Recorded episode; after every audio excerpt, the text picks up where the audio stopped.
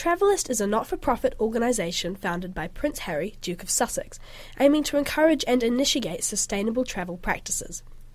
Recently, Travalyst released a video campaign starring household Kiwi names such as Rhys Darby, David Fane, and Rena Owen, alongside Prince Harry himself.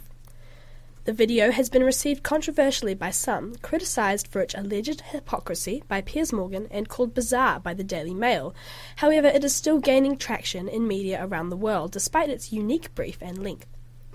Earlier in the week, I spoke to Michelle Walshe, owner of production company Augusto and director of Travalyst's campaign video, about the casting, production, and intention behind the campaign, including the assurance of positive and accurate cultural representation.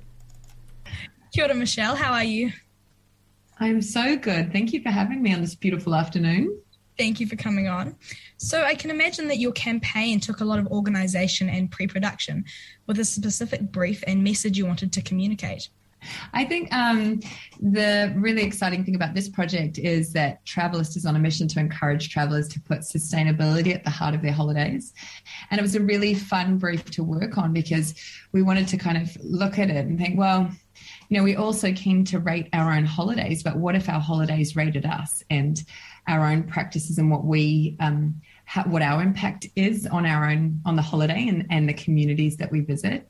And so it was really a really fun campaign to sort of, um, I guess, uh, come at travel from a new lens and um, obviously promoting sustainable travel. But Travalyst is working with um, seven of the world's largest companies in travel that are sometimes even competitive, and they've all come together to work out tools to help consumers travel better and um, obviously do so and have great experiences, but with a much lighter footprint on the planet, help the communities they visit. So it's been awesome. But yes, lots lots of work and lots of clever people. I can imagine that that all came into play, especially considering this is a slightly different endeavor to your normal path at Augusto. A lot of your work centers around documentary, working with Kiwi mm-hmm. legends like Richie McCaw, Jazz Thornton, and David Farrier. And you've also done a bit of narrative drama work, notably Short Poppies. This sort of campaign isn't what Augusto has historically been known for. Why did you decide to take this project on? So, one arm of the business, um, we focus on entertainment and telling long form stories, just like you talked about with some of those amazing people. Um, but the other part of the business works in advertising. And so sometimes we're really lucky and our worlds merge where we get to tell these sort of slightly longer form stories, but for a brand. Um, and more and more, um, we've been really consciously moving our business towards telling stories that help people and planet in some way. So, for example, you know, you, you talked about Richie McCaw. We did his um, documentary, uh, Chasing Great, a number of years ago. And for us, that was about using sport as a platform to highlight overcoming adversity and inspire kids to stay in sport and all sorts of things like that. And then on the other, to the other extreme of impacting people, um, we've been we were really lucky to work with the very fabulous Jazz Thornton and help her tell her story, uh, which focused on mental health and suicide. And um, you know that's right, obviously at the very heart of of um, mental health and well-being. And so for us, you know, we have these extraordinary people at Augusto that are passionate about telling stories. And I think stories can take many shapes and have impact in many ways. And sometimes that's a documentary, and sometimes it's something like this for travelers. So, in in a funny way, this sort of fits perfectly with what Augusto is about, which is um, just bringing together great people and and great causes to tell stories that matter and impact in some way, shape, or form. For the most part, you've worked with the actors and celebrities in this short film before. Were they chosen specifically because Augusto thought their international stardom might play a crucial role in the global success of the campaign? Well, um, Prince Harry obviously was a logical choice because he's the founder of Travalyst. Um, and we wanted the people in the film to represent the diversity of Aotearoa. Um, and we also were, had some other interesting limitations on that, which was, and, um, not, I shouldn't say limitations, I should say opportunity, in, in that we were shooting in Los Angeles. So we, we had access to some pretty extraordinary Kiwis over there who kindly donated their time to the cause. So it was sort of a, a combination of like um, who who cares about this project and what, what we're trying to do here and um, is is available at the moment and represents you know the full diversity of Aotearoa. So I think we were super duper lucky um, to have all of the wonderful people, Rena Owen and Dave Fane and Rhys Darby, and of course Prince Harry take part. The campaign promotes sustainable travel on multiple levels. While the emphasis is on environmental sustainability, other practices such as supporting local businesses are also encouraged.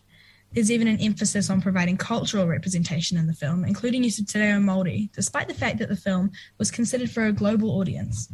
How did you ensure the intentional and positive promotion of all types of sustainability? Uh, I think what was so exciting about this particular um, piece of content was that we were able to focus it around New Zealand and um, Maori values, and I know you know Harry himself talks about that. That Maori culture inherently understands sustainable practices and how to take care of um, our beautiful land. So kaitiakitanga is is one of those values. So for us, it was really important that we um, that that was represented well in the film. And in an instance like this, um, it's really important that we get really um, great cultural advisory. And in this instance, um, we were really lucky to work with Donna Tamariki from Moria Consulting, and she um, was able to review all of the different aspects of the film and make sure that we were being true to those values. So um, that was a really, really fantastic part of the film that I enjoyed immensely. One thing that stood out to me when viewing the campaign for the first time was the length. It's just under five mm-hmm. minutes, which is not a particularly common runtime. Often audiences will either commit to a full length documentary or flick absentmindedly through a stream of 20 second videos, but a five minute clip is almost stuck in limbo between two major target audiences. Why did you decide that this would be the most impactful length for the film? This is such a good question because you know, when we started making, when I started directing many moons ago, uh, I directed for television and it was 22 and a half minutes, you know, and didn't matter whether your content was worthy of 22 and a half minutes or not. That's the length that it was going to be. And then, of course, over time and through having all these sorts of new platforms to put our work on that aren't constrained by a time frame, we've had these, um, these kind of, um, limits imposed by what's whether our content is good enough or interesting enough. And then of course with um, tiktok and insta stories and all those types of things um, reels you you find that there's sort of this short length that people sort of engage with, and then there's long form documentary, which is um, lucky for us. Documentary is gaining more and more, um, more and more of an audience on platforms like Netflix and Apple and stuff like that. So you're right; it does. Five minutes is a very strange duration, and um, what happens, I think, now when you've got a story, you can find a natural duration for something like this. When you have a cause that's really worthy, when you have a script that's funny and you have a really engaging cast, I think you should just look for a natural duration. And for us, that was the natural duration. When we cut it shorter, we felt like we missed some of the really important points around sustainable travel that we were trying to hit. Or we lost some of the humor. So for us, that was the sweet spot. That type of content falls into um, sort of an earned media space. So you're not paying for the media space, uh, where you'd normally see ads fall into um, that sort of 30 and 60 second space. Um, and it's not sort of owned, it's not sitting on somebody's platform. It is earned because it's shared organically and the media pick it up and, and therefore it doesn't it doesn't have to be constrained by any sort of format that we think it should be. Um, Augusto is absolutely consciously driving to to play more in the space where we, like I said before, where we tell stories that impact people on planet for good, and hopefully they're entertaining and and all of that. so um, we're actually going through a process where we're becoming um, B Corp, uh, like a B Corp company, which means that we are accountable to a whole lot of sustainability measures that are measured globally, um, and that is again around looking after our people and our planet. So what I what I'm hoping as the years go on is that um, through telling stories like this, we find more awesome partners who want to, you know, come along on the journey and tell tell stories that matter and impact people's.